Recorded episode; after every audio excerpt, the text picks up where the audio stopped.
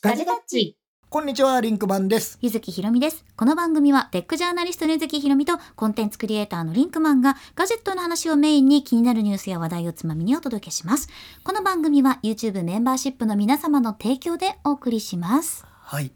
僕ね、今日ね、うん。ちょっとね、うんお尻の部分がうん筋肉痛。あ、どうして坂をすっげえ登ったり下ったりしたから。そうね。うんああー、なんかやっぱ意外と使わない筋肉を使ってたんだなと思って。私の会社の慰安旅行で熱海にね熱海行ったんですけど熱海行った。美術館から下ったりする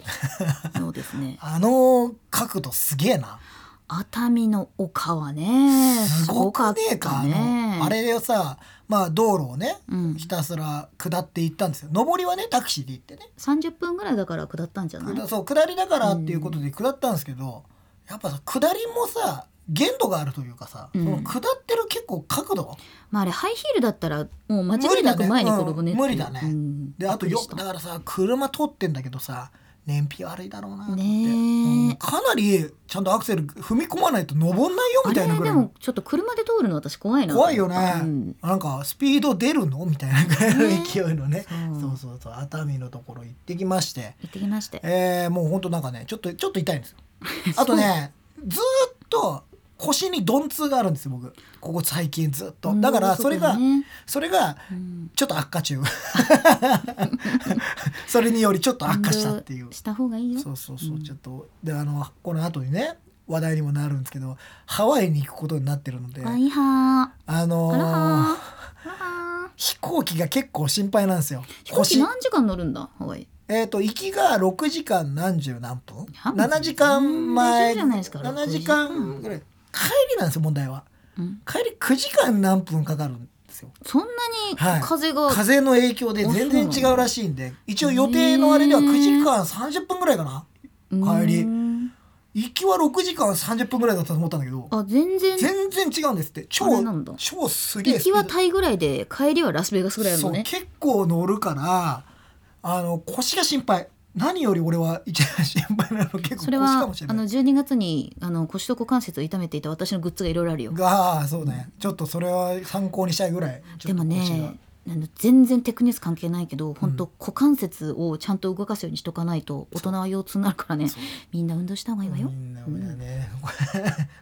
腰の鈍痛石石かかなって大沼さんに言われてますけ どいやねあのちょっとやっぱね腰の腰はもともと良くないんですよ僕はもともと悪いんです運動しなはれそうそうそなうねストレッチとかもやんなきゃダメだよってあのいつもその整体の人に言われるんですけどやらないっていう やりなさいやらないでまた次行って「どうですか?」って聞かれて「変わらないです」っていうやりなさいよだからっていうのをずっと繰り返してまやすりなさいよ 終わ終わる時に「ストレッチとかちょっと」って言われてねえもうなんかそういうコーナー作る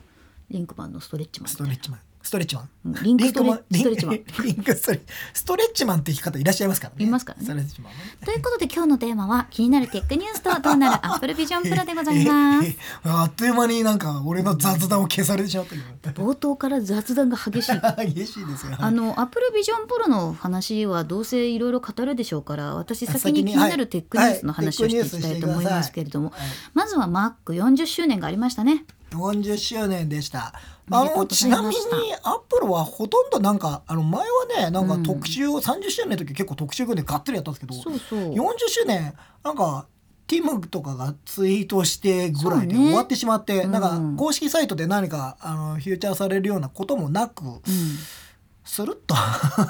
まあ終わってしまいましたけどでも結構さ、うんそのその時代に関わっていた人たち要するにうん Mac の,、あのオペレーションシステムを開発してた人たちとかっていうのは結構盛り上がったりしてたね。うん、まあね、うんあの Mac ファンの方非常に多いので、うんあのやっぱり昔から見ている方は40周年となると血が騒がずにはいられないみたいなところはありますよね。ね言うても僕は20年ぐらいなので使っててね。私 Mac 歴短いですからねあの皆さんに割とあのずっと Mac 使ってた風に思われることがあるけど、うん私どっちかっていうと iPhone から来たぜぐらいで、うん Mac 使ってたよ確かにでも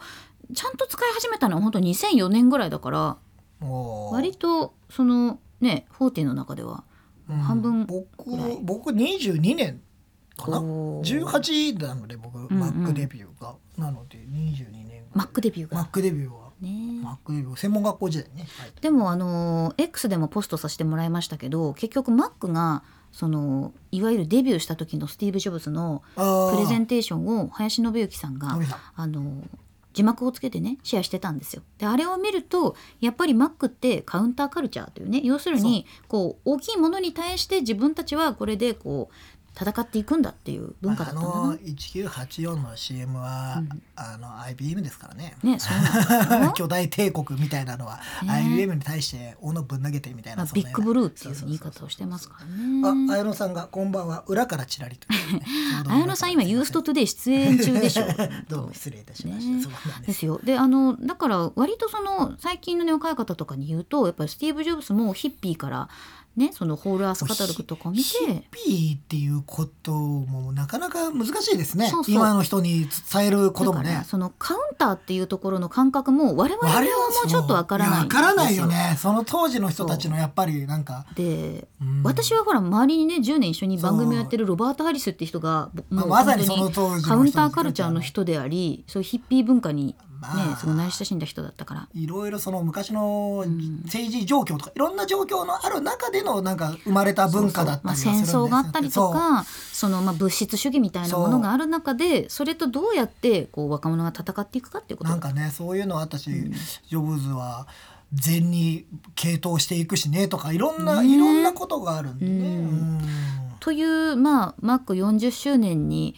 なんかねアップルビジョンプロの流れもありますけれどそもうだねそっから40年でついになんかそういうのになってくんだね。でもほら今はどちらかというとアップルってさすごく大企業で、まあ、流行りのブランドでもあるわけじゃん。そうだなね、んかスターバックスとかさ、うん、アップルとかって憧れのなん憧かれねのなんかちょっとね自分がその本当は小中学生だったらかっこいいなって思うようなブランドに今はなってるけれどもそういうルーツがあったんだなというお話うんで、そうまあそれだけ時代が変わってきてるんですね。ねえ今やそうなねの まあまあアップルが誕生してからも相当長い時間かかってでもさ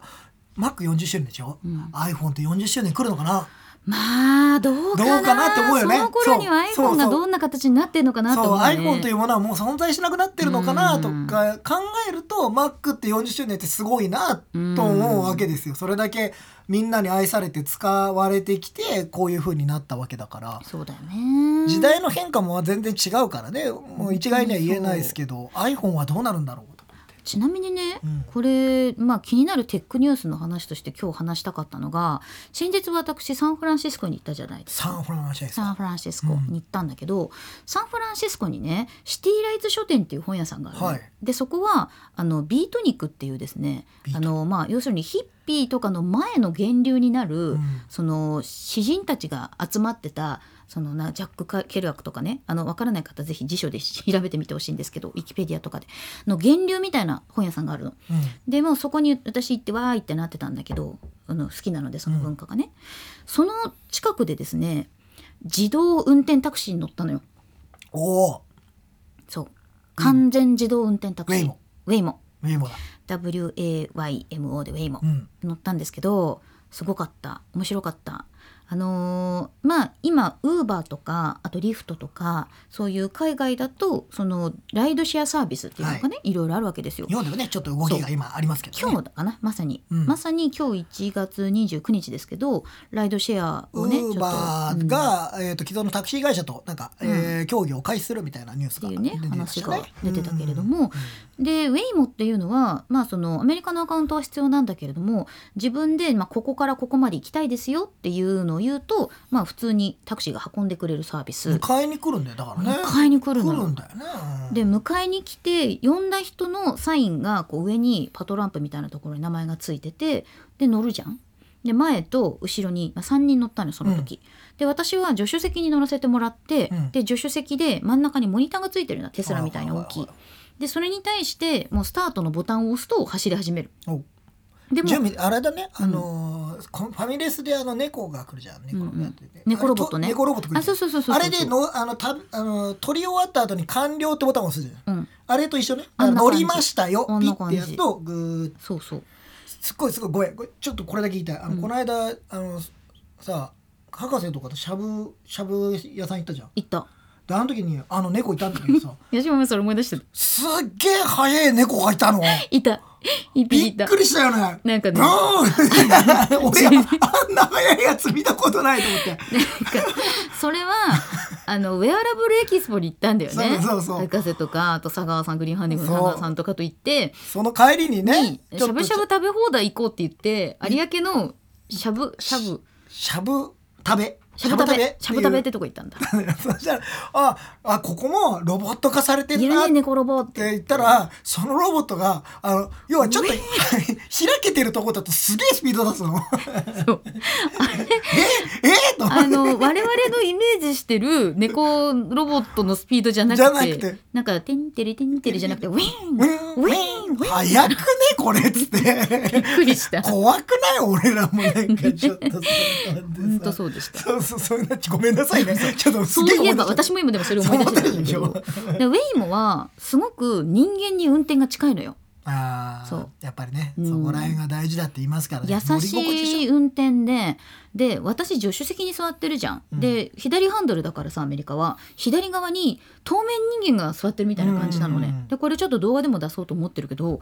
なんかすごい不思議な感じだったいやーでもだかうんらそういうのじゃないと人は乗れないってことですよなんかウそうィーンウィーンウィーン それこそ猫ロボットみたいなあんなあんなね急加速急停車なんかされちゃあっのたらダさメだテよスラのオートパイロットとかはちょっと急加速なんだよ、うーんってなるでしそょうであのうちのマツダ2もなんだけど要するに100キロで前を追尾しろって言ってると前の車がいなくなった瞬間にちょっとグーンと踏むのよ。そうそうそうそうおっとってそれあなるのオートパイロットの場合はねあの前のセンサー前に当ててさセンサー当ててやってるからさ、だからなくなった瞬間にさ100キロ出せるぞってなったらそうそうグそイうーンってなるわけですよ行くぞーそうダーンそうみたいになるんだけど設定速度までいっちゃうけどウェイモは本当にずっとあのモニターの方でね、うん信号が何色ですここに人がいます後ろに車がいますみたいなのを見ててでちょこちょこどのぐらいで着きますみたいなことを言ってくれてで音楽とか聞いたりもできるのねうんうんう。んでもいろいろ動画も撮ってて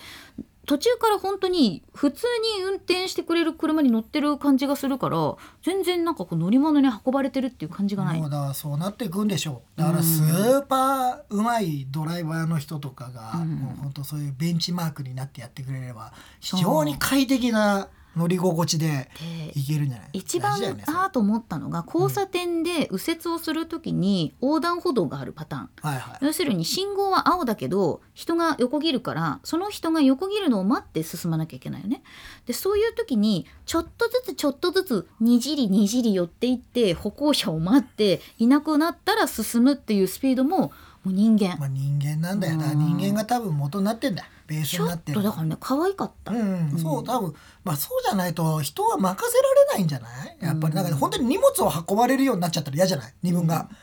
ブンワンワン ってなっちゃったら嫌だから、やっぱり乗り心地は相当車にとっては大事なことだから、うんほら酔酔うとかもあるからさその荒い運転だと酔うとかあるじゃん。そうだなかんらだ。それを考えるとやっぱりすごくその自動運転の運転技術 うんもうベーシックに運転技術は非常に気になるところがあでりもますなんかそのシティライツ書店っていうのはさだからうんヒッピーの源流なわけじゃない、でマックを作った人たちっていうのはヒッピーなわけじゃない、うんなんかその時代から来たものがねそうやって目の前で自動運転でっていうなんかこうなんてサイファイその、うん要するにこう SF の時代とさ、はいはいはいその文学の時代って今もうそこが近づいてるんだなと思ってすごく面白かった経験として。あの安藤さんがうん救急車来た時は止まるのかなあ、止まります止まりますちゃんと緊急車両をちそうゃんそうと認識するんですって認識してるしあとまあ後ろとか前とかにいる車も本当に人間みたいに止まるからうん、ね。だかうら、ん早くねなんかまあこの間僕も知り合いと話したんですけど、まあ、早く高速道路は自動運転になったらうん相当楽になるんじゃない、っていう本話当にそうだ思うからなんかうイんンターの近くに住んでるらしいんですよ僕うんうのん知り合いが。うんうんで、えー、と結構遠いところまで、ううん行かなきゃいけないんだけどもし自動運転になったら自分が運転する期間区間ってすごい短い部分で済むから、そうだねあとはもうもうお任せで運んでくれるようになるのが一番理想的じゃない、でもなんか私その例えば病院に運ぶバスとかそういうものから先に自動運転になるかなって思ったけどよく考えたら大勢の人が乗ってるっていうことを認識してシートベルトをさせてスピードをなんか緩めてっていうよりは2人乗りの車から始めた方が安全は安全だよねって ちょっと思っちゃった。まあねまあバスとかは、うんまあまだいいけど、うんでも一番やりやすいのはどう考えても高速道路だよね車しかいないんだからそうそうそうそう車とバイクしかいないからまあもう交通のルール的には一番やりやすいから、そこを一番最初にやってあとは今ほら実証実験とかもやってるけど、そうね自動でバスで巡回する、うその地域を巡回すうるんバスとかはそういう風になっていくとか路線バスとかもそういう風になっていくっていうのが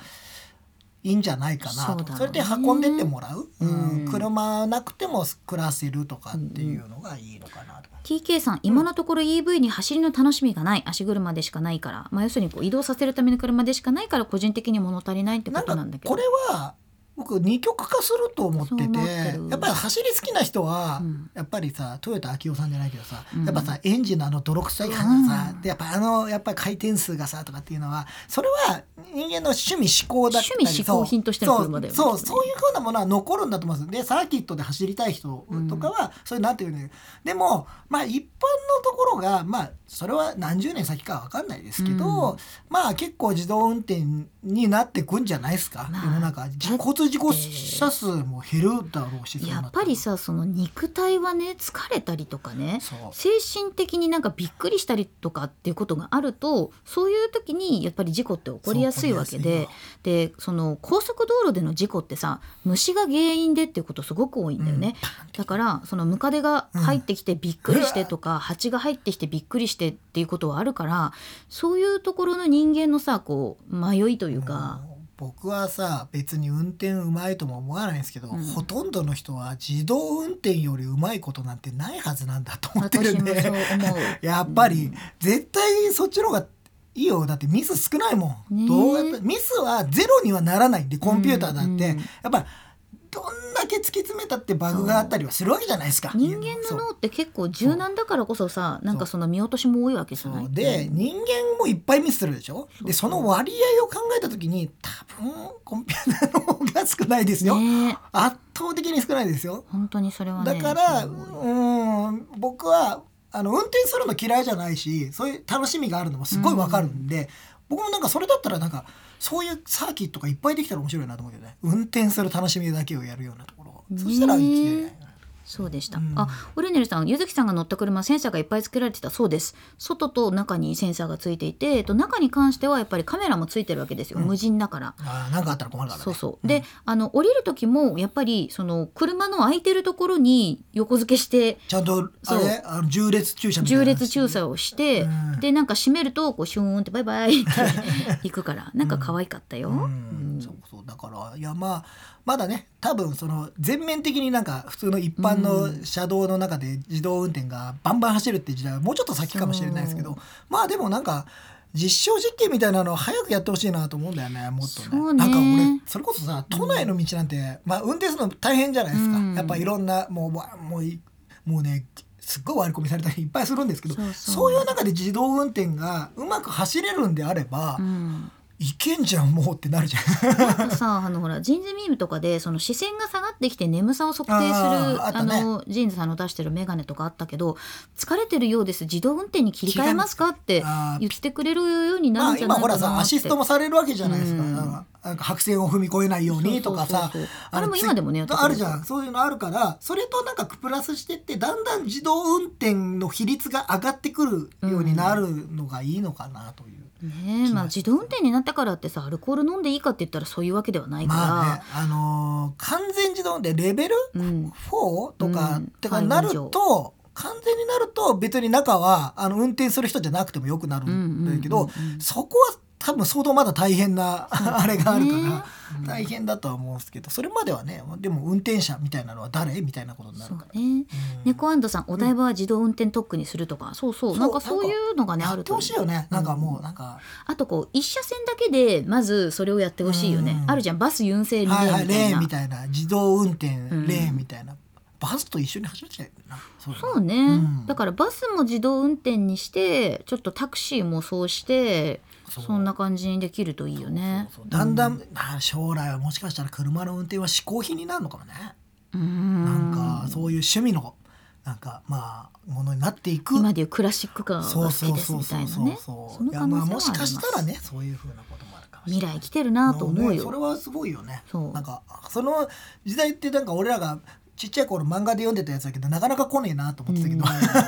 いや見れるかもしかして俺らっていうようなレベそルれこですねそ本当先週博士とかとうんいろんなとこ行き帰り一緒だったから、うんそのどんな映画が好きかみたいな話をしてたの。うんでやっぱり自分は SF が好きでっていう話で、SF が好きっていうところからその未来を感じるものが好きであー言ってたねでその先にやっぱりモバイルみたいなものがあってっていう話だけど、なんかやっぱり未来を感じるものってワクワクそうすそるじゃんうやっぱねワクワクするものが見たいのよ、うんやっぱそれはね大きいかななんかわこれ何なんだろうみたいなもしかしたら見れないかもしれないじゃん僕らでそれを見にハワイに行くんですね。そういうことになるのかな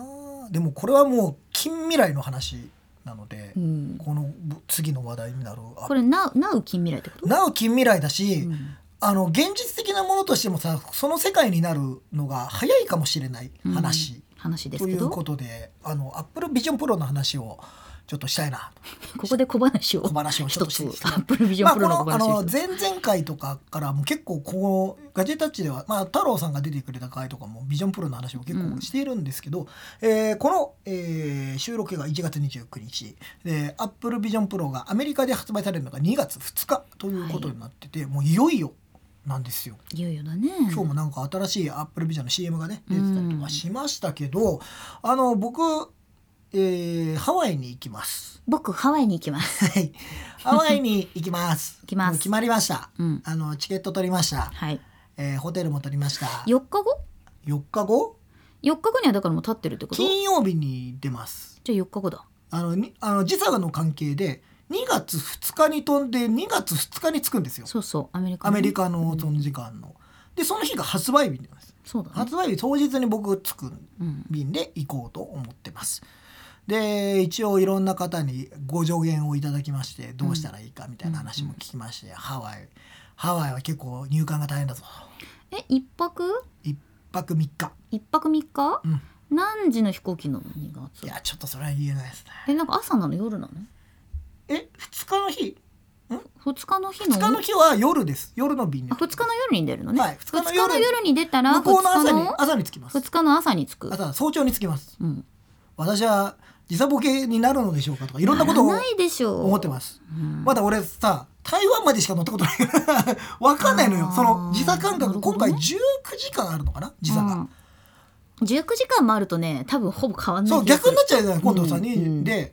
そうかと思って実はね5時間ぐらいしかだからその差がないんですよねそのなんつうの、うんなんか時間だけちでょ言っうとちょっとそう早起きしちゃったぐらいのあれじゃないそうだからあとどこで寝たらいいんだろうとか何時に寝たらいいんだろうとかねいろんなこ普とを通に向こうの時間の夜に寝たらいいんじゃないの それは。でもね次の日の早朝なんですようん、もう出なきゃいけないのが、うんうんでもビジョンプロ買ってるわけじゃんそんな寝てる場合じゃないじゃんもうえ着いて、着いた日にピックアップしますうん、開けます動画とか撮ります、でピックアップは何時なの4時夕方夕方の4時あじゃあ着いてからしばらくはちょっとただいろんなとこいいろんなとこ行くというかですね一緒にあのハワイ受け取りの方ビーチ結構ビーチ行くのビ ーチは行きません多分ね出れないと思うんだよなアラモアナセンターをアラモアナショッピングセンターにずっといるずっといるんじゃないかななうん多分でそこであのねいろんな方いらっしゃるので、うんその人たちに話を聞いたりとかいろんなことをして自分もピックアップしてうん動画撮ったりして、 動画撮ったりして多分もうその後は空港に行かなきゃいけないんで うん、もうだからあんまり寝てる暇ないんですよ。じゃあなんかもうピックアップしピックアップってした人もあるんじゃしなたい人が泊まるんですけど、うん寝てらんないと思うんですよ。ああやることいっぱいあるんで翌朝にもう出ちゃうもう出ちゃうんで朝の5時ぐらいに多分もうチェックアウトしなきゃいけないんで。ああなるほどハワイの早朝便に乗るんですよ。じゃあ実質滞在としては何時二十間ぐらい六時間ぐらいしかいないんじゃないかな。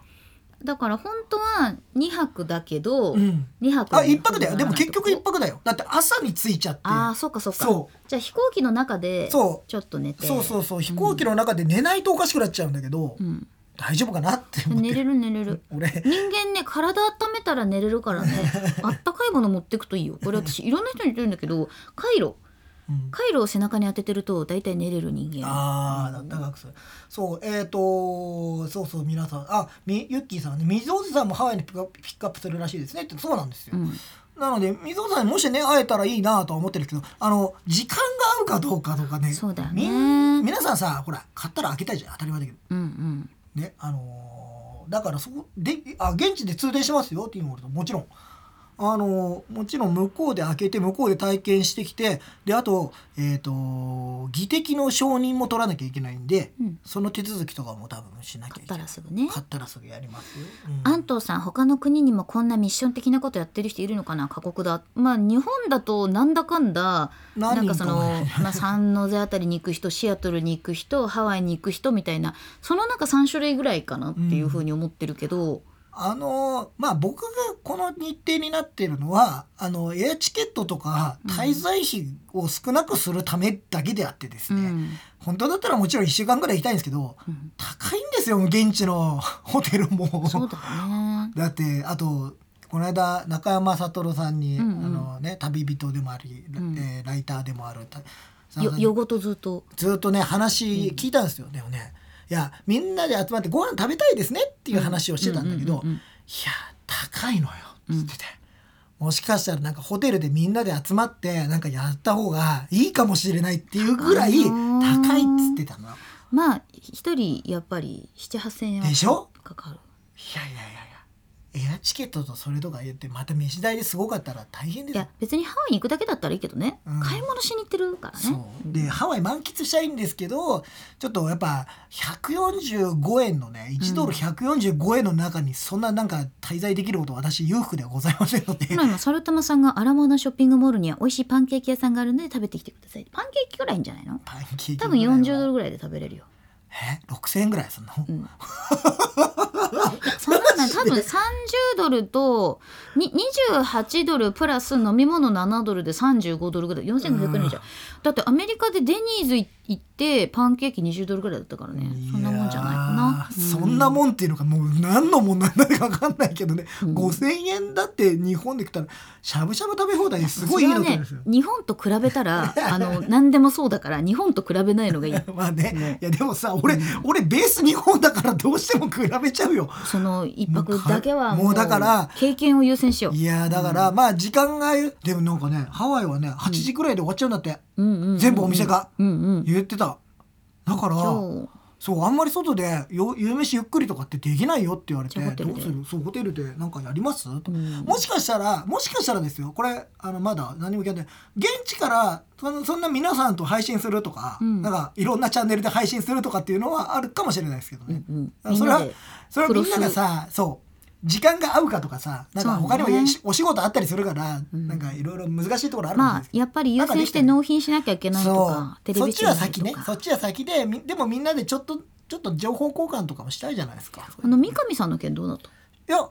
あ野田さん来るってよユーストトゥデイが密着取材したいですの件 なが。んか密着なのか、どうなのか 俺ちょっと分かんないですけどあのー基本は野田さんがもう一緒に来るんですってうん。ただ野田さんからは全然ガジェタッチ優先にしてくださいって言われてるんで、うん基本はね、うんうんあの別にあのユーストテレからお金出るわけじゃないので、まあねうんうん まあ、基本は僕も優先させてもらえば動画撮影とか優先だからそれをなんか撮ってる僕がなんかやってる姿を撮るとかは全然構いませんよとかなんか僕が買ってる姿を撮るとかさうん。そういうのはいいですよっていう話はしてますし、なんかそれがなんか素材として三上さんがどっかで使うとかだったらうんうんうん全然 OK ですよっていう話をしてます、なるほどねぐらいなので、うん もう野田さんもなんか申し訳ないですってずっと 言ってていやいいですよ別にっていうねガレだからガジェタッチのライブは一応帰国した日にしっかりやりたいのでもちろんなんかうんうん現地でやれればいいんですけどどちらかというと僕ね今回動画をしっかり撮りたいんですよなんかそうだよね。動画の本数を増やしたいってのもあるのでライブもなんかちょっと、あの時間が向いたら気が向いたらというかそういうのもやりたいと思いますけどねそうなんですけど日本から缶詰寺さん。いやーもう荷物持ってくのも嫌なんだよねなんか入国もめんどくさいしね。そうそうそうそういろいろあのーあの税関とかいろいろ大変なんですよ入ってないやつ持ってかなきゃいけないしさそうそう肉類はダメでしょとかねもね面倒くさかったりするじゃない、うんまあアメリカはねあれだけど、んでもまあそれにしてもまあ現地でなんかいいんじゃないもうシリアルでも買って食べるいやまあなんかう確かにパンケーキはちょっと食いたいけどねいいなハワイだからねパンケーキパンケーキぐらいは食いたいけどうんいつ食うのって感じだけどなんかいくいくつか調べてますよ。うん。うん、なんかあのスタバが朝5時半からやってると かね。おーじゃあとりあえずスタバスタバ早えなで買ってあスタバにあの限定のコップあるんで買ってきてもらっていいですかえ荷物増えんの。そうだそういえば私ドル札あるよえドル札ドルドルくれんのありドがルとう。あげるマイクに乗ってないけど。大丈夫ドルあげるドルくれんの。やなっんたか。あのさ、ほとんどドル持ってかないんだけどさ。そうでしょいるでしょ多分、うんわかんない。じゃなんかあ選別にえー、ドルくれん。 5ドル 目の前でいきなり今5選ドル。別に5ドル5ドルくれんの。 5ドあル5ドル。まあ、5ドルだとちょっと何にもできないかもしれないけど空港でなんか困った時に5ドルじゃあ今5ドルゆずきさんから5ドルもらいました。 あのあもうもう5ドルありがとうございます。これはあえの何かあった時のために返してください使わなかったらせんそういや返しますけど10ドルせ10 5ドル札2枚うわあ1500円もらっちゃ っただいたい1500円1500円ぐらいいもらやっこちれゃっ本た当は1ドル札で渡したかったんだけどねチップとかねなそんうかそうでそうしょそうそう今そうチップあんのチップはね今なんか今あんまりないみたいねないみたいだあけどとあの僕は基本カードで多分決済はすると思うの でそうそうそう、うんだけどねたたまにあるのよ本当に現金が必要になる時がえホテルにさ5ドル置いとくのいやホテルに置いとくんだったらあのベッドメイキング枕のチップはい1ドルって言うけどあれ今あんまりやらないってあや悟らないさんが言ってたあ本当うんいやいやなんかあの枕の横にい一応えまあでもなんか言って私たはよねやるよやるけど昔はそういう話があったよねなんかねうんやるだから長期滞在の時にやる、うんやって例えば余分なものをいろいろねだからうんお願いしますねみたいなことちょドル札触ったの初めてじゃない実はそんなことはないよ。、そうん別にドル札私アメリカ行く時に初めて触ってるでそもう、なんか誰か友達が持ってたから。ドル札をドル札を。ドルうん、ドル。 ドル。えーリンカーンですね、今ね。こうなんかね荷物預けたりとかホテルに荷物預けたりするのになんか2ドルとか4ドルとかはや払ったりしたけどラスベガスでは。あまあでも払わない人は払わないとも言うしあとあれホテルで、えー、とフロントから例えば荷物運んでもらいたい時とかーあー、今回そういうほと時んにほとんど荷物持ってかないんで。 まあね、僕もう身軽で行って、うんまあビジョンプロがどの箱かもわかんないので、うんなんかそれも心配でなんかあんまり荷物持っていかないでだって着替えだってさ一泊だからさもう,、まあねもういいじゃんほとんどまあじゃあ何かあった時のあれにそうあありがとうございます、すいません10ドルいただきました じゃあ貸したん だよ貸し付けだよあ貸し付け選別じゃないの そうそう差し上げます あ差りしが上とげうまごすざいはいまあもう余ったらねだっうてん次多分アメリカ行くのはゆずきさんでもあのこの俺じゃ10ドルでなんかめっちゃもしかしたら命が救われる命が救われることがあるあかもれでししょれない。あのーイミグレの時にこれを握らせればいい違う違う違う。それ絶対ダメなやつだから。それダメなやつだか しかも10ドルで買収できると思うなよら。ってそ思うだうよねね。であとあれだよカードも何枚か持ってった方がいいよ。そうそうそう言うよね、あのあのブランド別に持ってくよそうそうそう。マスターとビザとハワイは JCB 使えるだろうけど。でもね最近ちょっと JCB はあんまりってい使うえよねないとこが増えてるんだよ。 JCB はだからマスターとビザを1枚ずつんとりあえず持っていくとかっては考えてる、うんそれは思ってる、そうそうそういいと思いますよ。確かにお財布から抜いて渡すって。 本当に今渡してるやつだから、もう思いつきだからね今ね。しかもこのお財布アメリカのままになってるからね。 なんかもうああお財布中がそのままになってましたドルだから日本ではあんまりさ今現金使わなすぎてさこの通り横須賀で使えるわ。そういえば。あー横須賀は使えるの横須賀ドル使えますあよそうか。 そううかんあの横須賀はドルが使えるというだし巻きも卵さん、アップルペイ使えないの使えます。使えます。 Apple Pay は使えるなので使えると思ってるので、うんあの物理カードいらないかもしれないですけど、一応ね、でもやっぱり怖いので持ってそうそうそうそう。一応なんかあの決済行こうと思ってるんですけど、アップルペイでって言って。あとはエスタ印刷していくことと、はい、エスタあとパスポートも印刷していくこと。ー、うんパスポート、うんエスター、うんえーあと旅程表、はいあのチケットね、帰りのチケットのあとボーディング、グパスも印刷にした方がいいよ。なんかあー紙いるって聞かれるんだよね。へーあの自動チェックインとかだと紙印刷しますかって言われるんだけど、あの印刷したものが後々の保険のために提出必要だったりするからあそう紙にした方がいい。紙にえそれは何チェックイン機でできるのチェックイン機でだいたいあえのでもさ自動チェックインだよアプリでそうえっと基本荷物を預けたりチェックインの荷物ありますっていう時にカウンターに行くじゃないでそういう時に印刷するかどうか聞かれたり荷する物預け入れないよ預け入れゼロないよおだって何もいないよだってままあじゃあチケット発行してもらったらどうだいどうすんのまあ別にあれでもいいんだけどでもみんな割とね慣れてる人は必ず印刷をする印刷したいよ俺もしたいけどなんでかっていうとそのボーディングパスもちろんアプリの中に入るんだけど電源がなくなるとか、うんあと入国の時にそれ見せられないとかいろいろあるんで、うんいや俺も持ってきたいんだけどでもカウンター行かないよねえっとね、今オン俺ラインチェックインを事前にした上で、えっと、チェックインカウンターに行っあ行てって印刷してくださいって言えばいい、あそれで紙ください紙紙ください紙くださいって紙にしてくださいっていうね、うんかカバンなしなのっていうか預け入れはなくて手荷物で行けるのでだってねだってないよね 何も持ってくもんないでしょそうねだってあ充電ができりゃいいぐらいなんでそれこそ熱海に行くぐらいああれはあれはんあの変換器いるあ変の換器はハワイはいらないよあれねは電源の、ハワイの充電口ってどんなだったっけ、うん充電口ハワイの充電ハワイの充電は普通に A タイプじゃないおあの穴は3つだけどけど刺せるやつね二つで刺せるからいらないあしそうじゃあじゃあいらないつきもいらないよねうんほとんど今変圧器いらない変圧器いらないですあね、のアダプターのほら、うんアンカーとか買うともうこれあ対の応してるから最近そういうとこ増えてるからさ私マレーシアに行った時にさあのプラグあなかがったプですラグねが忘れちゃってさあー言ってたねそうそうそう、んありました変換器重さんいらないですよありがとうねいらないよねえっとさやささんバッテリーは機内に持ち込められないんですよねえっとねモバイルバッテリーは手荷物で持っていくことは可能ですバッテリーを預け荷物に入れちゃいけない一回我々それで怒られましたバッテリーじゃなかったんだけどバッね、テリーじゃなかったんだけどねなんかバッテリーらしきものが映ってるぞって言って証明です戻ってこいって言われて、うんあーすいませんもう ねこのねありとあらゆるバッテリーのあるものを手荷物にしようとすると手荷物が重いんだよ重いうん言われたのこれ7キロなんですよ、手荷物って。でも7キロって結構すぐ行っちゃうよとか言ってまあマックも持っていくし、うん編集するためにマック持っていくし、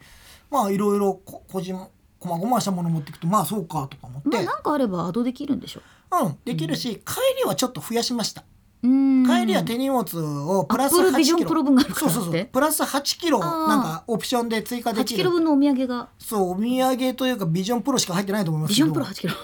いやそんな重たくないけ どほら万が一超えちゃっても大丈夫なようそうにだねん、買っときましたあとであの空港内でもできるんですけど、うん高くなっちゃうんで、うんうんぜひぜひまあでもあとはあれだね機内の中でどれだけ自分のコンディションを最適にしておくか そうだよ機内コンディション今回長いから初めての4時間以上のフライトなの で出ちゃったもう私は未知の世界に突入するわけですよそうねでも2時間しか変わんないいよやいやでも9時間だよ最長最長9時間は俺なかなかいよいよ映画とかゲームとかを持ってってなんか向こうでやらないと俺もうなんか暇すぎてうんダメになっちゃうかもしれでも w i f i 使えるんでなしい。なんょか Wi-Fi 無料で使えるって。だからメッセンいやいジやいャやーはできると思うけど、で無料もですそよんな言うても YouTube 見れるわけじゃないじゃん。ダメだよ、そんなの。機内で YouTube は見れないもん。メッセとかしてたらすぐだよ多分いや、わかんないけど、わ、んかんないけど。ずっとツイートしてないよゴロマンさんみたいにいや、 いや、どう、どう、で、帰りはね、Apple Vision Pro つけたいんですけど、そうだよねなんかすごい目で見られるんだろうな。うんあいつなんだみたいな。まず CA さんに話しかけられるところまでがワンセットだわ ねはいっていう。帰りは日本語かもはい。あ、そう、うんえ、行きもじゃないいやあ行きもあだそっうて、だねあの、多分そうあだねーそうね大体で入も国、ままああ、もちろんあの向こうの方もいらっしゃると思うんですけど、はアメリカ系の方もいらっしゃると思いや9時間なんてすぐすぐ います。いやいやいや、俺は、俺は未知の領域。俺ちなみに、こんな、こんなこと言って、まだね、飛行機でトイレ行ったことない。どういうこと 飛行機内のトイレに入ったことがない。なんでだって、ずっとそのまんま行って、 行って、着陸しちゃうから、トイレに行ったことない の。みんなトイレ行ってるけど、俺トイレの仕組み分かってないんだ、まだ未だに。ちょっと普通につぶられて しまうまだ、まだ、まだあね、ーそう一回もね、トイレにな、あ、並んだこともないし、あれ。あのちゃんとランプ見ていくんだよ そうなんかなんか、あれあれ新幹線と一緒じゃんそういう意味ではねあー新幹線もランプあ るじゃないまあそうねそうねでもで前に台湾に行った時はもうなんかあのひ着陸寸前になるともう並んでたよえあの座席はどっちにした窓側かアイル側か真ん中真ん中もうね真ん中しかなかったの座れるところがおおなるほど真ん中のだから3列シートなんで3列三列シートで3列シートでだから、 えっと、右側も左側でもない真ん中のつ通あ路の中のあー3席と333なんだよ、あじゃあそんなに大きくないんだねそうそうそう、んえ333三三三の真ん中なの三三三のね真ん中だったかねその端か通路側かどっちか結構重要よそれ どっち大丈夫 あそう大丈私あのほら通路側のほんとそこにいると結構夫すぐ出れるから、歩き回れるのねうんで私はもう必ず1時間に1回とかは立ってえーお手洗い行ってるじゃないとエコノミー症候群になっちゃうから、まあまあねむくんだりしますからねで並んんでたりしててもわりわざと並んでうん長時間そこ立ったり歩いたり、うん、してるよ。あみんなやっぱ通路側ねえ TK さん長時間だと通路側が一番いいよねなん TK さんかも愛歩いたから隣にさなんかこう気を使うのがしんどいじゃない、なんかだからあのさ、その飛行機もさあの座席選ぶと有料だからさ、おー、うんオプションメニューなだるからほどねうなるほん、ど別にねジップエアであの LCC なんでああなるほどそうかそうそうか JAL 穴でね飛ぼうとしたらすげえ高かったからさ LCC9 時間かそう結構座席のサイズがちょっと今気になってる狭いよねジップエアはジップエアがどのぐらいのものなのかが気にそなうってだるねだからまあこれが多分もうこれで二度とじあのその9時間ぐらいになったら乗らないって思うかなんかそれも体験してみないと分かんないから LCC9 時間は確かに私もないかもしれないジなップエアのシート LCC で一番なあのそうだねマレーシアから帰ってきた時はそのぐらいだけど、まあそれでも6時間7時間ぐらいだからね、今ジップエアってどうなんだろうジップエアはねどでうなもの333だからあの一番大きい飛行機より一回りちょっとちっちゃい感じなんだろうね。うそうなんですよいや皆さん乗った人はいらっしゃいますかあジッ、プシュウさんジップエアかなりいいですよだって。えー、よかったうんよかった、えーそうね、ビジョンプロつけてトイレ行ったら面白そうゴンってぶつかりそうだよ ね、うんいやでも見えるからでもねぶつけたくないからねそれはそうなんかねあのね TK さん長時間ほど座席指定は結構欲しいオプションそうなの私も長時間の時はちょっとお金払ってでもやっぱりアイルあれ側をね指定一し応てねる、指定してあるようんうんじゃあ大丈夫大丈夫通路側大丈夫通路側になってると思う、ねそうドア横の座席ね楽だけど緊急時にお手伝いするから英語喋れますかって聞かれるんですよ要するにいわゆるああのそうね広いところでも私ドア横の座席とかだと前にも置そけうない、というかさあとさ、前に何もないのも嫌じゃないってあ俺ちょっと思うんだけどあれ多分人によるんだよあれ人によるんだねなかあのちょっと囲われた方が、まあそうそプうそうライベート感が出る人と前に何もない方が伸前にび何伸もびないでときデるィスプレイも何もないわけでしょでもほら身長180以上とかうんある人の場合は足がしんどいからあー足伸ばせるからね、一そ応それはそも大そきいよもねなんか体育座りみたいになっちゃうわけですようんねそうだいや俺もだってあの台湾のあのー、なんだっけ何航空だっけあそこ、えーピーチピーチじゃなくてもう一つあのーエヴァエバー航空、うんエバーじゃないエバーじゃない LCC のやつ俺ら乗ったやつタイガうーんタイガーでさ俺ですら結構ギリなのよタイがちょっとちっちゃいかちっな。ちゃいよね、うんきつきつで俺より背高い人辛いだろうタなイと思ガっーとかたスクートとかはちょっと狭い印で象そがれあよるりかなかジップは多分うんあれだね大きいんだねうん、だからまあまあちょっと座ってみて最初の行きで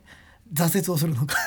そうね、そう本当ね LCC でめちゃくちゃ狭い場合もあるし LCC なのにすごいゆったりのあれもあったりするし、あと機体もね違ったりするからね。えーノース中里さんチケット購入時に座席指定しても行ってみると確保できなかったこともありオンラインチェックインは早めにしてアイル側を確保していますだって、うおーん、やられちゃう んですよ勝手まあ になんか、何事も早くだよね、まあね、うんなんか24時間前からチェックインできるって書いてあったオンラインチェックインした上で当日も早く行って、まあなるべくチケッ早くト出してもらうときに行って日ね。本のよ夜ぐらい夕方から夜ぐらいにかけての便なので、うんまあまあゆまあ別にそういう意味ではあのいろんなも方う空向に港をエンジョイすればいいじゃん。空港ね空港をエンジョ空イ。港エンジョイエンジョイ。うん エもうンジョイしよ う。ねえ。あちなみに往復いくらぐらいしたいや、えっ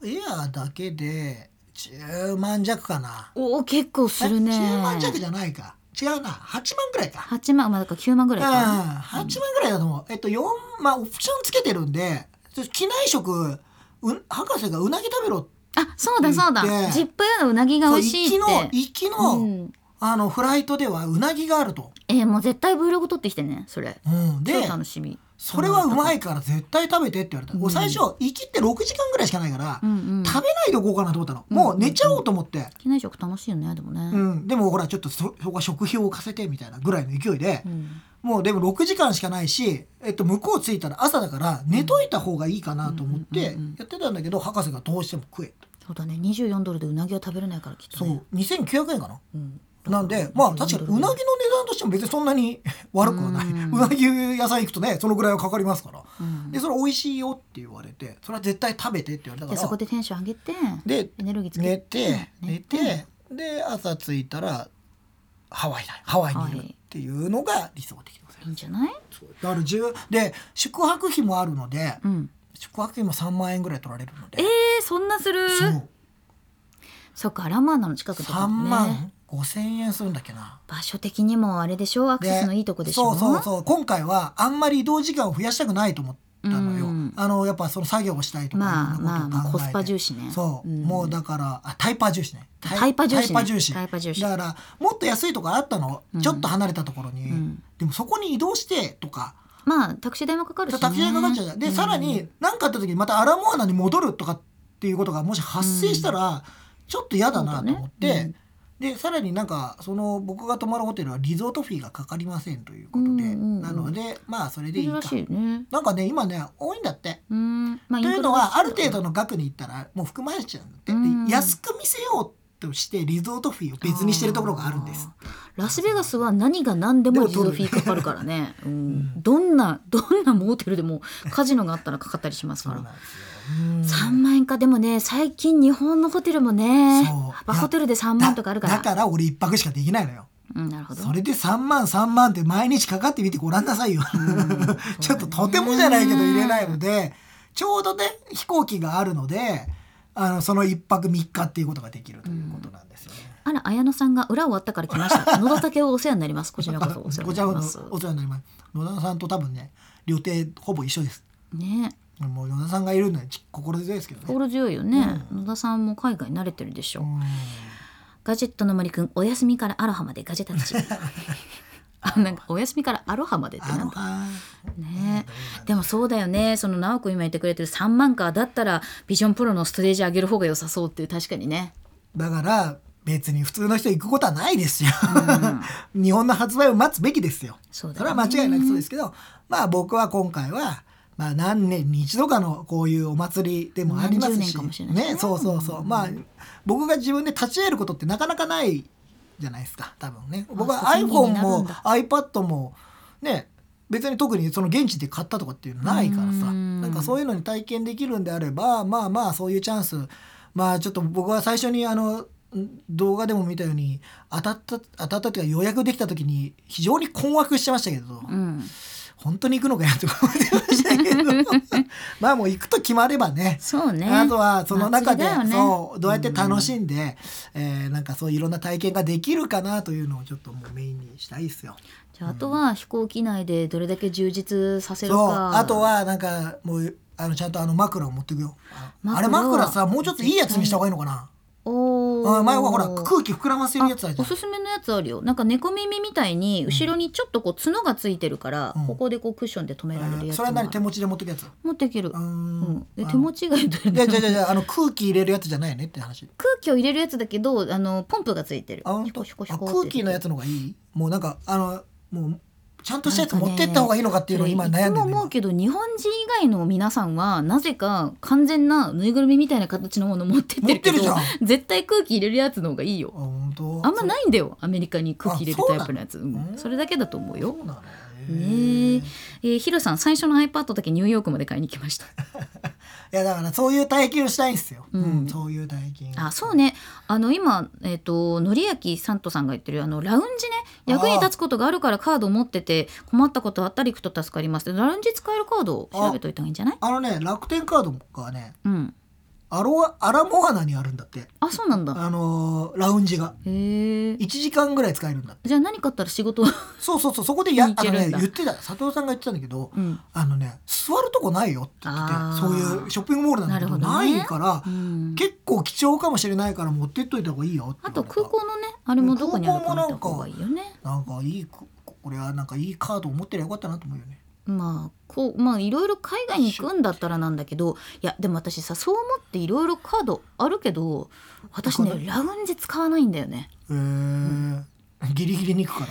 らいやギリギリに行かないんだけ どラウン3ジ2時間ぐらいあったらさやっぱりさあの要はあの保安検査抜けた後のところで、うんあのベンチに座ってるかもしくはうんラウンジに行くかみたいな。なんか現地の空港のカフェに行きたいのでカカフェに行っちゃうんだよねだからそのラウンジに行くっていうのはもうちょっと長かったら行ってるかもあと、うんまあ、ちょっと深夜に使えるとかだったら行ってるんだけどあの私は普通にカフェに2時間ぐらいいますねあそうカフそうェあのちょっと背が高い椅子にずっと座ってるね。ないよイメ場所によージイるメでしージょすげえ高いですね。あのねなんかちょこんと座らなきゃいイけないメーです。ジの中のカフェが小学生だよね 本当にいやアメリカはそんなとこばっかりだと思ってるねけど。あっくん最近ラウンジの方が混んでてほとんど使わなくなったなそうああなるほど。 ANA のそうさいいラウンジとかさそれこそね本当にあのカレーライス食べれるようなラウンジに行ける機会があれば行きまフすァーストクよラスとかのね人が入れるようなやつねあ。とは自分がねそのカード持ってるとかだったらうん俺もあれは憧れなんだけど、うん修行が大変らしいじゃん。修行ねそう意外とラウンジ使わないしあとあのゴールドカード以上が使えるラウンジとかもあるけどそんなでもないなって思ってただ座れりゃいいんだけどね。そうそうそうそう私もねんそれはあるあとなんかやっぱり現地感を感じたくてラウンジには行かずにうんなんかやっぱりそこのまあほらし出国する日だったらさ最後のなんか思い出じゃん、うんうんだからラウンジじゃなくてカフェがいいなと思って行なっるちほゃどうねね。まあまあまあエグゼクティブな雰囲気味わいたいけども、まあまあ現地の雰囲気もね確かにいいことですよね。と私は思っちゃうんうそなうだから今回のハワイはほぼまあいわゆる弾丸ですよ。うーんアップルビジョンプロを手に入れられる無事手に入れられるかとかそれで言うとね、あのちょっと今日今日のに1月29日にトピックスがあったの、うんあーというか昨日だな、うんうん28日にね、夜にさ実はいきなり一通のメールが届きましておマジかと三井住友ビザカードから僕がはい決済に使ったカードから、海外からの 海外からの利用がありますけどおこれはあなたのですかっていうのが来てお Yes or No 一回が来た一回止めましたけどああなたのですかっていうのが来ましてあのさ三井住友カード分かりやすいよねわかりやすい電話とかじゃなくてさメールメールでえっ、とアップルの、えーからで今回実は、えー、と冷凍の換算が終わりましてですね、私いくら払うかが決まりま していくらでしたズルルルルルルルル発表しましょうか私発表します、ちょっリと待ってンクマンがアップルビジョンプロに購入した金額はいくらさあみんなチャット欄に書き込んでみようさあレートはいくらで、えー計算され人たでにしよょっうてか違うかもしれないもんね、決済のタイミングでねでねうん、一応決済の額がはいいきましょうか発表します皆さんもうもうで書できんましたかででんいきますよ54万3168円ですおおあれ思ったよいりやいやいや50万じゃないんだから思ったより50万だから俺らが言っ56て6万ぐらいのイメージだっいたやけど54万で実はそれが止まってますとはいはいでほどなくして、うんアップルからもメールが来て、うんえー、とオーダーのステータスを確認してくれとはいはいうん、なのであの支払いのカードを確認してくれって言われて、うんアップルの、えっと、オンラインのサイトに行ったら今えーペイメントのアップデートをしてくれというふうに出てたので、うんうん三井住友カードの方を見るとこれはあなたのですかなんか質問項目が出るんですよ、うんうんウェブに飛ぶと。であなたのですかって言ったら、えっと、利用制限を解除してくれて、なのでもう一回やり直してくださいそれ、その時点でもう一回自分でアクションを起こさないとダメなので。うんうんうんでそれでもう一回アップルのウェブサイト行ってポチッとしてなんとか決済が通ったのでこれ何を意味するかというと、えっと、当日ほぼ確実に向こうに行けば手に入るということイにエーイ多分在庫が確保できた出荷がされたので多分アラモアナの手店に出荷が開始されたので決済が回ったんだと思います走ったんだと思いえますもう一回いくらだっけ54万54万3168円三千百六十八円。これさなあいでいくらくらぐらいになってるんです換算なかのえっとね出てるんだよな、どっかになヒロさんゲーミング PC より安い。ガレリアとかね。確かにそれはそうかもしれない。えそっうとか。ねえっ、とあ一応えっとあの Apple Vision Pro 僕256ギガのモデルを買ったので3499ドルなんですが、えー現地の税金が入っておりますので、うんそれが164ドルぐらいかな、うーん。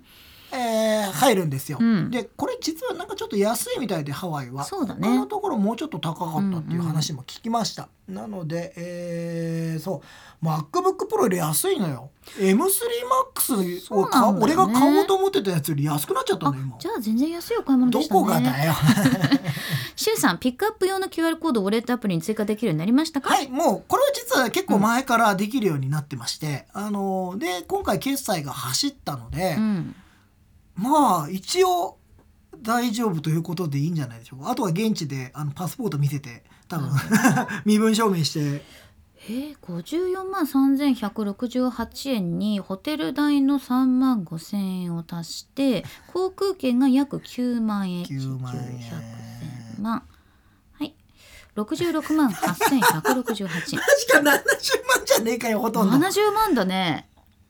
高い買い物だね車だよ車、 K K う K 買えんる、でこれを365日なんで割るんだなんで割るんだよ1日あたり1830円でアップルビジョン結構だなプロが使えますと結構だなでこれを24で割るとじゃじゃじゃそれ24で割ったらダメでしょその額を24で割ったらもう元が分からなくなっちゃってるでしょ何やってんのこうやってどんどん騙されていくんだよ、ダみんメな。だよ今76とか出たけどそれは1000いくらを24で割っちゃったか70らでしょ万だね。 70万かさすが石油王です ね。いやーもうでもこれはさすがに僕分割払いですよ、まあね俺は利息を払ってでも分割払いにしますよこれはもう利息を払ってまあ、そうだよね。うん一括でっていう。一括はちょっと無理なのであのペイティだったらねうん。 0%ですけどペイティないのでもちろんアメリカの支払いではないので、そうだねえー、と僕は何回かに分けて利息を払わなきゃいけないですけど、うんだから実質負担額もっと上がりますけどそうね。さすがに今回は分割で払おうと思います。猫アンドさんに10ドルはお小遣いもらったでしょだって。何の足しにもならない。であのもらった人の目の前で言うのもなんだけど 何の足しにもならない。 10ドル。大丈夫、水ぐらいは飲めるから。ね。 いやーそうなんですよもうマジであ日本で発売されるといくらまだね日本の価格が出てないので、うんまだ日本アメリカ以外では発売がまだ未定なんですよ。そうねで一応ねないという形になってるので、まあまたレートを考えるとまあ僕が言ったら55万とかう。んうん。うんぐらいにはなっても全然不思議じゃないんじゃないですかね。それかそうねまあ50万までになったらいいなというのが多分いいところなんじゃないですかそうねね。多分そこら辺。 ミネさん、焼け石に水。まさに。この10ドルね、焼け石に水だよね。なんか、なんかね、その額があまりにもそう だよでかいそうだよ野田さん「あしまった俺もドルがないこれ使っていいよ」「ミントマンがいらない」ってさいやいやいやいらないとね。もう、も う肌身離さず持ってるよ、俺なんかの時。お守りにね10ドル。 10ドルをこれでなんことれでなか俺今これしかないねん。ジップエアでさ買い物する時ってさ最初にクレジットカード入力式アプリがあるどうだろアうプリあるよ。ジッウプエェブサイアトあのるよ。ジップエアのさアプリをさ、使いたい端末全部に落としたかなきゃいけないパターンじゃないこれそうなのあの多分なんだけど例えばユナイテッドエアとかデルタとかもアプリを落とすところまでは自宅でやっとかなきゃいけないのよ今ね、手元にある端末には一応あるよ。他のいろんなのにもちゃんとあこーう入れとないるほどて、まあ、iPad とか使うんだったらそれでも入れておきで物によってはカードを先にここに入れておいてあーでそこで食べ物とか飲み物決済すもるうね、決済されてる。食べ物うん。なんかほら飲み物追加で買いたいとかさもう飲み物セットなの。あそうなんだご飯頼むと飲み物セットになってるああなるほどなんか途中でコーヒー飲みたいですとかないですかの。ナイス。なんか w i f i とかはさあ Wi-Fi 無の料だよ。あユナイテッドとかだと w i f i 買うときに、うんあのカードを先にアプリの中に登録しておいてうんでそれで決済できるのあー、うんあそういうのもあってもいいそうでも前になんかスクートとか乗った時にさなんかカードこれスコがットってどこの系列シンガポールシンガポールだああーなるほどはいはいはいなんかシンガポールドルで払ってくださいって言ってそんなの私今日本から行こうとしてるのにあるわけないじゃんって、うんいうことはあったよ。ああなるほどね、うん今博士がね京急蒲田だっておー博士あの明日の朝帰るって言ってたかあ今博士が京急蒲田にいるのらだからだってよよ夜羽田で博士って言ってたあーそうかそもんうかんそうそうそうそう博士ねそうそうそう気をつけてくださいね。えっ、と博士が、えージップはそんなにシステムちゃんとしてないだって まあ LCC だからねまあそうだよねもまあまあまあまあ まあちなみに今回アップルケアはえっと今回僕つけてないですおというのも一応サポート対象が US の、えー県内になるのでうん僕が Apple Care を適用すると思うとアメリカに行かなくてはいけませんなるほど。この現時点ではねう、んもしかしたら日本で発売されたら Apple Care 対象になるかもしれないんだけど、うんちょっとそれもわからないで500ドルくらいするのうん Apple Care は、うんうん もうねお金がないの10ドルあるじゃないここ に。ごめんな何度も言うても悪いんだ けど焼け石に水なん だよ。本当この10ドル。本当。そうだね。そうだからもうちょっと今回はつけてないですだから結構大事に扱わなきゃいけないのと、えっと、初期不良が出たら積むっていう状態ですうんもうこれはあのーアップルビジョンプロメガネなしで買ったんでしょ、はいメガネなしこですれメガネをもしはい自分で必要とする人の場合はどうなるんでえすっか、と、一応 US の場合の眼科のその処方箋が必要になってくるので、えっとまあ、アメリカに住んでる人はそれを取れる、うで日本に住んでいる人もなんか一応実はなんかやる方法はあるらしいです。ただちょっと僕眼鏡をかけてないので眼鏡かけてるんですけど、えー別になくていけちゃうので、うんあのちょっとその手続き結構複雑なんですけど、うんうんえーできなくはないであと結構皆さんソフトコンタクトレンズをななん使うかあっっていたうらソフトにすればいソいフトコンタクトレンズなら OK です、ハードコンタクトレンズは対応していないのであとさダカメラだしカラコンダメなのカラコンもダメです、でえっとなんかちょっとあの要はですね、えっと、斜視とかいろいろちょっとあの目のあれの場合にプリズムでなんか変換させてっていうなんかあるんですね、あれも対応していないそうなので、うんうんまあ、そういう場合はちょっとそれこそアップルのサポートに多分問い合わせてみてこれの場合どうなのって僕の場合どうなのとかなんかいろいろね質問項目すごいいっぱいあるんですよあれ、んうんしっかりしてんなと思ったんですけどち。なみにリンクマンサイズいくつだったのえっと、えー全部で20種類ぐらいあるらしいよねそうえっとねサイズ M サイズで、えっと、バンドのあれが21とかかな。 21うんこれ人のさあの顔フェイストラッキングをしそうて自動的に決まるからそうで現地に行って試着できるんだよねなん多かその分ね交換もできるんだよねだから多分そうらしいよ、まあでも本当に行ってみないと分かんないことだらけで、あ綾乃さんがねアメリカのあのアップルケアは日本でも対応してくれるはずだって違います今回ね残念ですけど、アメリカサポートないだけって書いてあるんですよ。ああそうなんだこのああでのきませんよって書いてああるんのだねね基本ね iPhone とかは全部ワールドワイドで実は対応してるんですけど、うんビジョンプロはまだ US の中でのサポートですっていう風になってるんですよ。だってねそう僕もだからそれを期待したんですけど、んそしたら入ってたもう日本でもサポートできるんだったらでも日本で発売されてない製品なのでダメなんですよだから、あのサイズがね実際どうなのかっていうのも当日どこまでやるのかも知りたいね、そうだからどうどうなんだろうねマジで結構ドキドキしてるよ購なんか入のライブはしないの、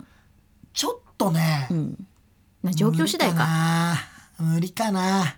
いろいろ話聞かなきゃいけないしあと個人情報とかがあーちまょあっと確にね難しいかなとは思ってるあとあんまりねあのアップルストア内でねすげえ動画回してると怒られちゃうあまあそれはそうだそれはそう だそうそうそうそうそう iPhone でちゃちゃっと撮ってねうんそうそうそううんなのでまあライブはなんかあの形でちらっとやれたらいいなと思ってますけど動画をね、うん、そうですよ僕ねこれ伊達眼鏡ですよ そうのリンクマン目ただ悪くないんだよねただ最近ちょっと俺本当に老眼の話してるじゃないですか、うんで老眼もなんですけどちょっと俺目悪くなったかもあー老ちょっ眼じとゃ遠なくくての方もね若干見づらいまあ見えるけどうん前に比べてなんかちょっと俺目悪くなってるかもと思って最近測ってないんで分かんないんですけどあの大人の視力って変わんないんだよそんなにでもなんかやあの疲れ目なんですよ25歳超えるとうん視力はそんなに変わらなくて、老眼がだけが進むってそこうと老眼だけは進むんだけどそれでも見にくいって時は乱視が進んだりとかあとは疲れ目で見えなくなったり とかこの間あの、うんゾフかなんかでさ、うんうんなんか僕多分乱視入ってると思うんですけどって言って測ってみたら乱視は入ってないですねって言われてじゃあただえの俺疲何だったのと思ってれてるんじゃないなんか疲れてんのかな、ねえ酷使しすぎてるなんんじゃなかいいやちょっとねいやみんなが「えそうなの?」ってえそうなのみんなが「えそうなのリンクも伊達眼鏡なの?」って言ってる伊達眼鏡なんですねそう私は目悪いですよゆうときさん目悪いですそうね私は目悪い、うんまあすごく悪いわけでもないんだけど私コンタクトだとマイナス2.50か7な2.75ぐらい、ねえねえねえあの老眼鏡のマイナス2.5とかってあるじゃん、あうんなんかあれああいうと同じなの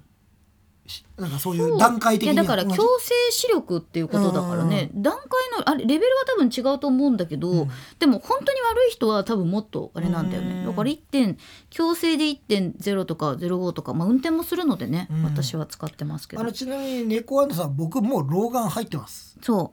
うちょっとちょっとねそれがそのリンクマンのと iPhone の距離が変わったっていう話が半年ぐらい前から出てるわけよ。 すっげえおかしいな、うんなんかちょっと俺具合悪いかもって 思って思ってて、そうねあ全然あのいつもの距離で iPhone が見えないって言って、うんなんか焦点があら見づらいなと思ってパッて話したらすげえ見えるんですそうなんだ、ね。はあ来たと思ってうんそうそうそうそうそう、まあだからあそう老眼鏡はプラスか。そうプラスプラス1とかあープラスなるほど4ね。前あのなんかダイソーにあるん老眼鏡でプラス1をしたら、結構近くに いるよ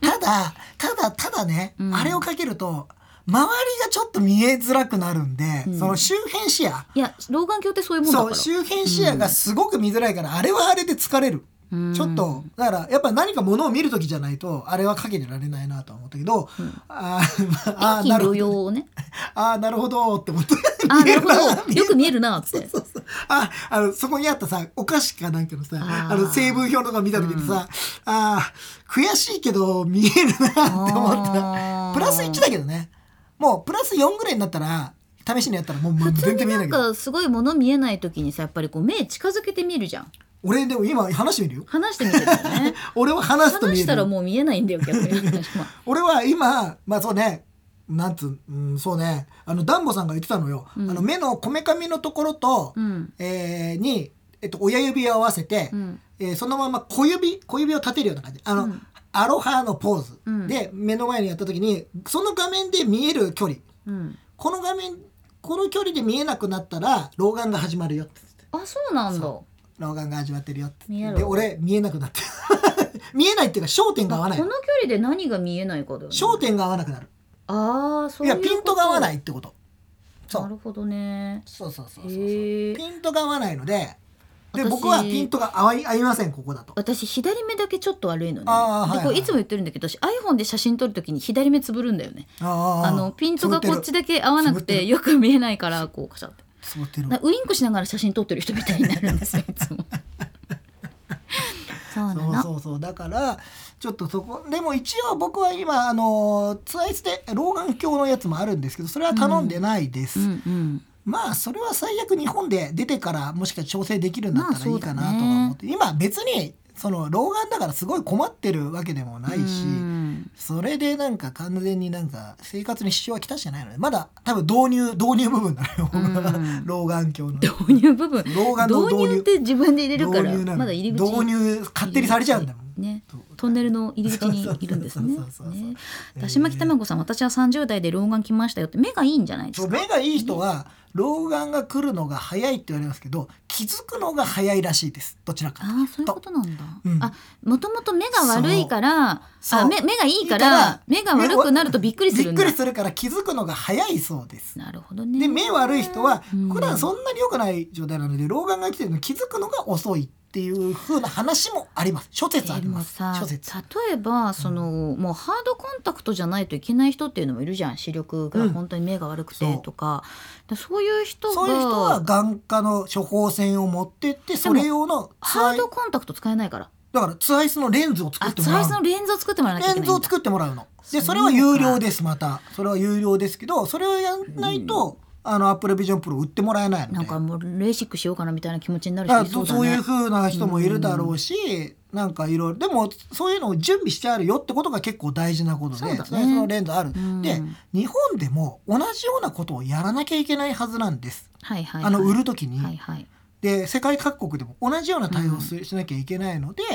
なんかどっかとパートナー組んだりすんのかなとか、ねなえんかここでやれあ視力検査できますとかってやるのかまあそれともちゃんとあの今処方箋あるじゃないですかにあうんの日本でも処方箋あるのでそれが対応できるようにするのか、うんそれとツアイス社が作るのでねそのあれレンズそうはだよね作るんでそれをやるのにまあ時間はかかるんじゃないですかねだからあのアメリカと同時に発売じゃないんじゃないですか。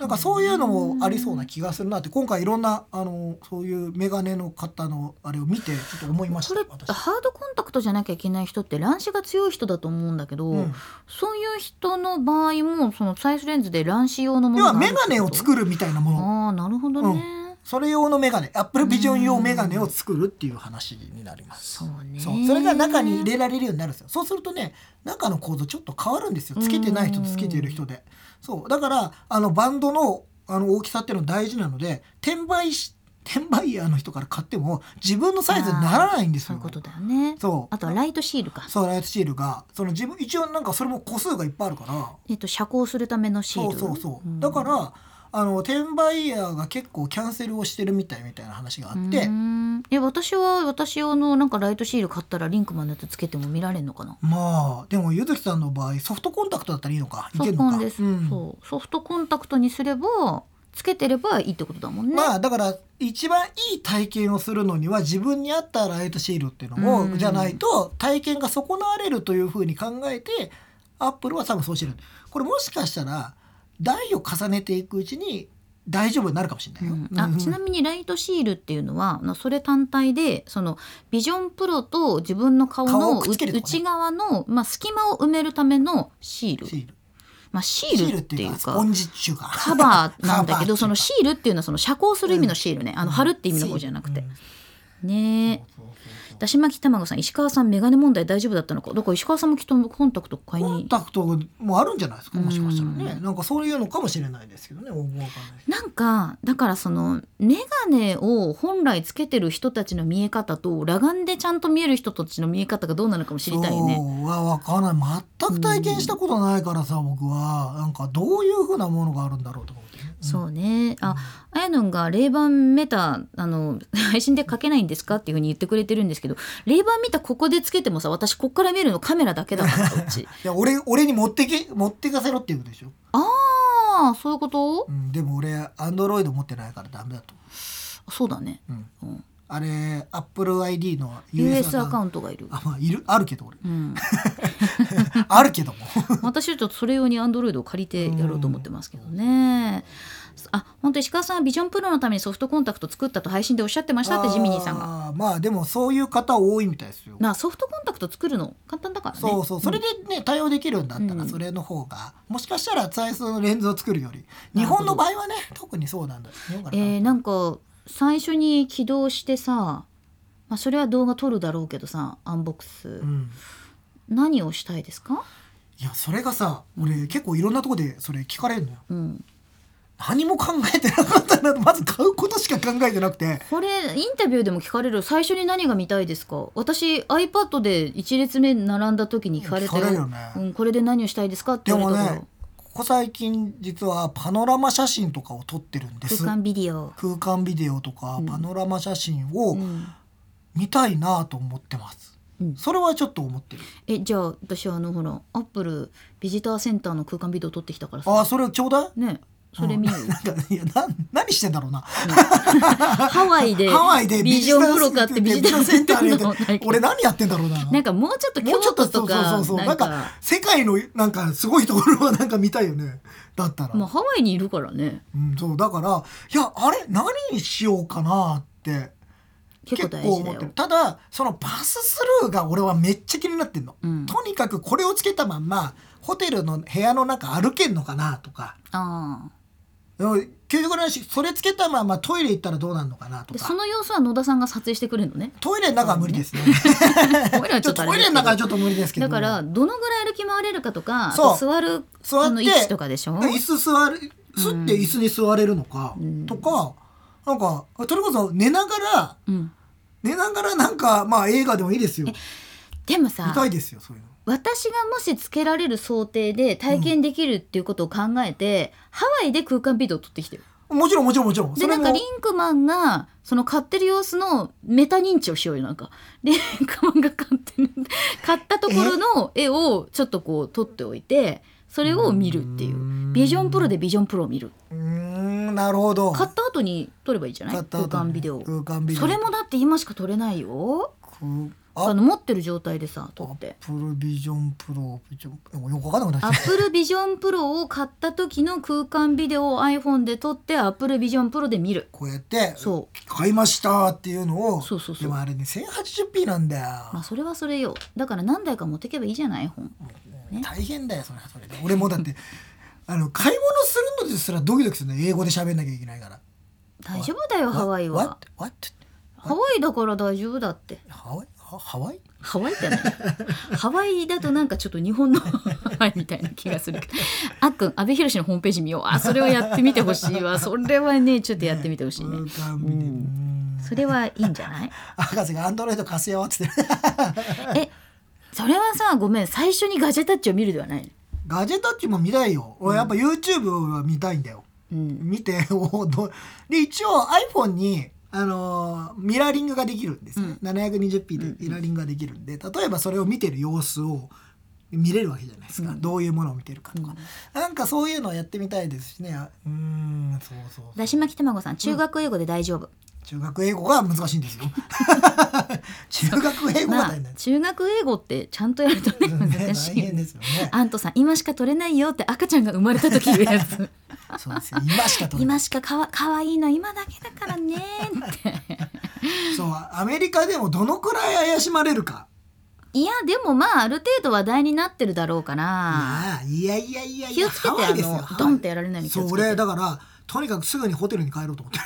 て 買ったらまずとにかくホテルに帰るそうねまあハワイそうねこれが三の瀬とかだったらまねえたねちえょっとリュッ別かクっもてし背れな負いってていいの前にした方がいいうん場所によるかなアラモアナはまあ平気なんじゃない、うん私あのハワイに行ってないですからあそう私なは、のはい大丈夫なんじゃないかと聞いて ますはい、まあ中に何も入ってないと思うけど俺 そんなにリュッうクがあったらん、まあ心配だったらねあのほらあのなんだパスポートとか肩書きみたいなのにしてなんかもうちょっとそれ肌かそうねあのう内ポケットに入れるとかね内ポケットに入れるとかにしたいからさそうそ本うそう当 iPhone に入ってる翻訳アプリを使うあでもそれやろうかなと思ってる、うんもし分かんなかったら「うんすみませんこれで」っ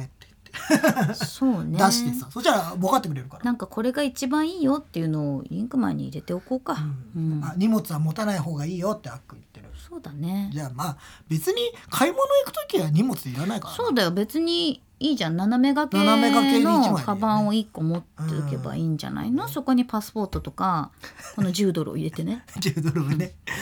大沼さんが屈強な人がリンクマンごとさられてどこかでリンクマンが捨てられるいやもうそうなっちゃったらどうしようもないね命あるだけいいからだねない話じゃないからねそそうねいやとにかくショップでまず買ったらそのまんま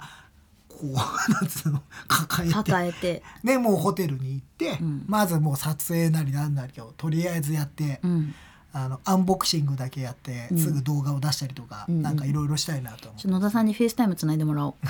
うその様子をちょっと見ようこうやって遠くから面白いからういやーそう羽田とかはね別にいいんですけど、んでもちょっと飛行機内でやっぱかぶってる絵は欲しいじゃない、その絵は欲しいねその絵は絶そ対れ欲しいはもう10年後20年後にあの時ねってや言えるから早速かぶってみました絶対いるな真っ暗で何も見えませんってなったらどうしよそううね電源が入りませんとかだったら嫌だね一応2時間持つんで充電をしっかりして、飛行機乗って、うんうんドキドキしながらしばらくご飯を食べた後ぐらいだなあの機内食を食べた後ぐらいにも早速じゃないのうだドキドキしちゃうからあそうなんかだってでやってる間にさなんかセットアップやってる間にさ「ご飯です」って来たら困っちゃうから俺いいじゃんそれ面白いそのご方飯がご飯その方が面ご白い飯なんかついたら嫌だとかあなっれちゃうだななんかあの野田さんがメガネ型録画デバイスをつけてきてくれた方がいい ね多分ねあのそれを持って行ってくれた方がいろんな絵が撮れそういやもうねでもなんかちょっとそれは楽しみですけど、まあとにかく無事に行って帰ってくること、 であとはそうねまあなんかあの百戦錬磨の方々もあのハワイにはいらっしゃるのでいろんな話を聞きながら、なんかちょっとあのレポートなりを動画で撮って出したいですし、まあライブもやりたいなライブできるかなでもねなんかね調べたらえっと向こうの時間の12時がうんこっちの夜9時とかおなんかなんかすごいねできるんじゃないなんかね夜9時だか朝9時だか忘れちゃったうんけうんど、うん なんかいい時間だって意外とねあのそんなに楽なくできるようなこともあるので こっちの時間の2ょっと待って月3日今ね見てみようかになるのかなそうそうそう今ちょっと世界時計で見てみようか。ってことはリンクマンが何かを手何かをっていう か手に入れてハワイで配信をしようと思った時がえっ、と2020今ちなみにねあの、はい今収録している中で皆さんポッドキャスト聞いてる人よわけわかんないですけど、うん22時41分なんですねうん22時41分、うん今ホノルルは朝の3時41分なんですよえじゃあ2月3日の現地時間2月3日の2月3日の0時0時いや2月4日の6時いや0時 ?2 月4あ日の3日だ0時3日かえみ3日か3日の0時でしょ ?3 日の0時だと、えっと、日本時間は19時だよ。 19時でしょ、うん、3日土曜日の19時だからちょうどいいんじゃないうん、そうでそうそれだったらまあ俺は多分朝までもう起きてるんじゃないかなと思うのでもしなんか動画の編集とかも終わってねうん。少しなんか時間まであと飛行機ホテル出るまでへ1ー時間ぐらいあるなっていう時だったら、さっとライブ配信をするってことはできるんじゃないいかいじゃんいいじゃな。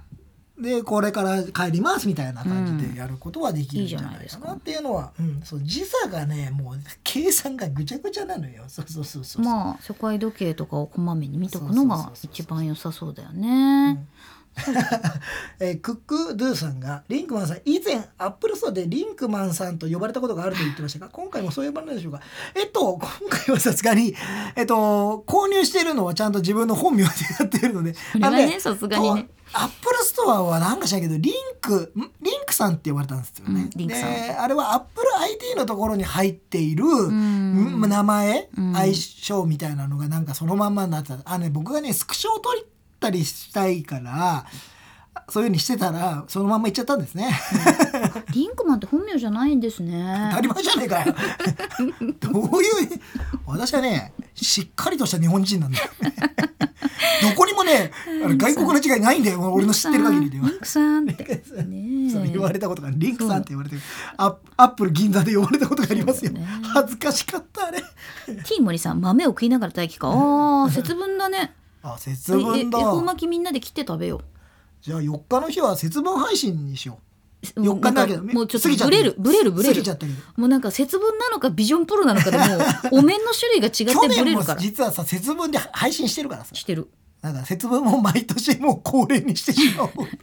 博士が朝まで暇なのでずっと配信いやいやいやいや博士博士が配信したらいい配信してるんだよね それはねそうなんですよあ そう綾乃ちゃんがねリンクマンさんじゃないのって言ってそなぜか知らないけどリンクマンがそのリンクマンで登録してるやつが私の方に登録されたらリンクマンになってたそうねあれは何だか分かんないリンさんになってたちょっと違う国の人みたいになってたねうん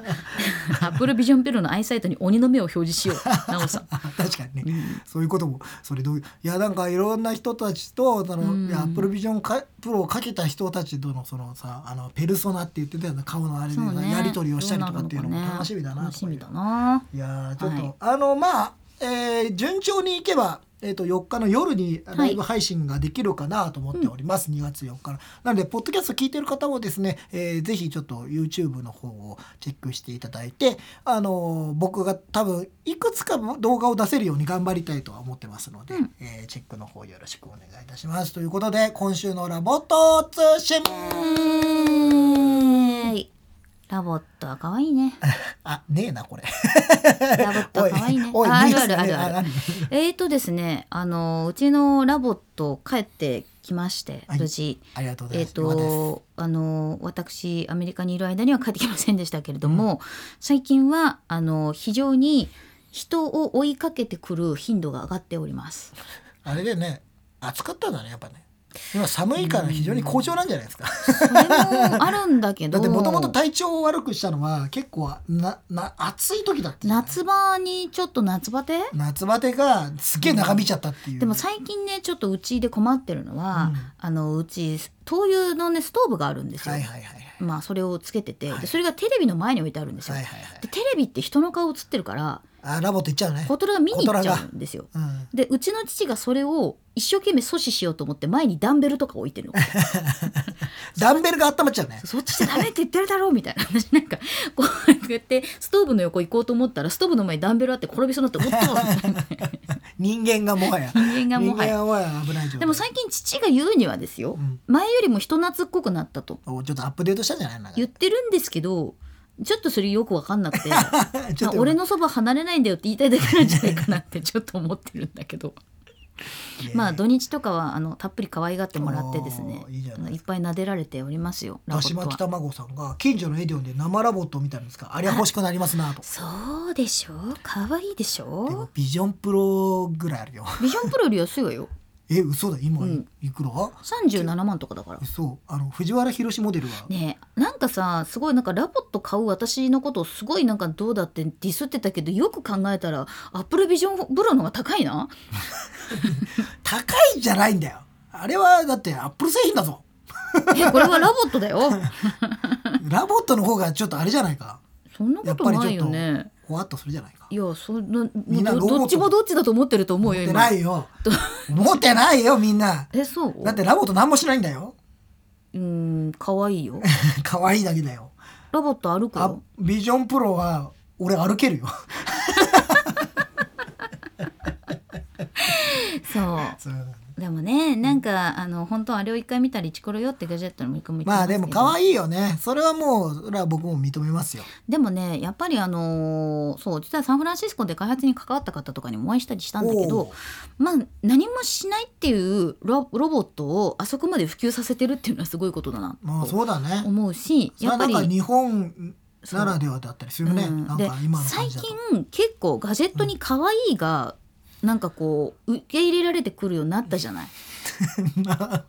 まあいまあまあいや言わんとしてることはわかりますよこれはうんだからその、わかりますガジェットに対する可愛さ例えば色だったりとかあと表情が見えるとか、あのちょっとこうね可愛い塗装になってるっていうもの増えてきてるけど、まあほら LG だってちょっと可愛らしいなんかねでそうそうそう柄のものっていうかそういでうデザイン先に話したウェイモとかもやっぱりちょっとフレンドリーにするためにはあの日本でおける日本における可愛さみたいなものをプラスした方が結局フレンドリーだよねっていう風になってる気がするのまよあそうだからうん馴染みやすいにするにはなんかそうやっぱり武骨なものよりうんやっぱり可愛さとかなんかそうなのチャーミングさみたいなだもかのがら必要なんだね。そだからねのすごいロボットもあの割と日本で受け入れられているようなロボットに海外製のロボットも近づいてきてるので今なんかそういうものの見本にはなってるのかなっていうふうに感じますね。ううんいやんまあということで、はい、えー今日は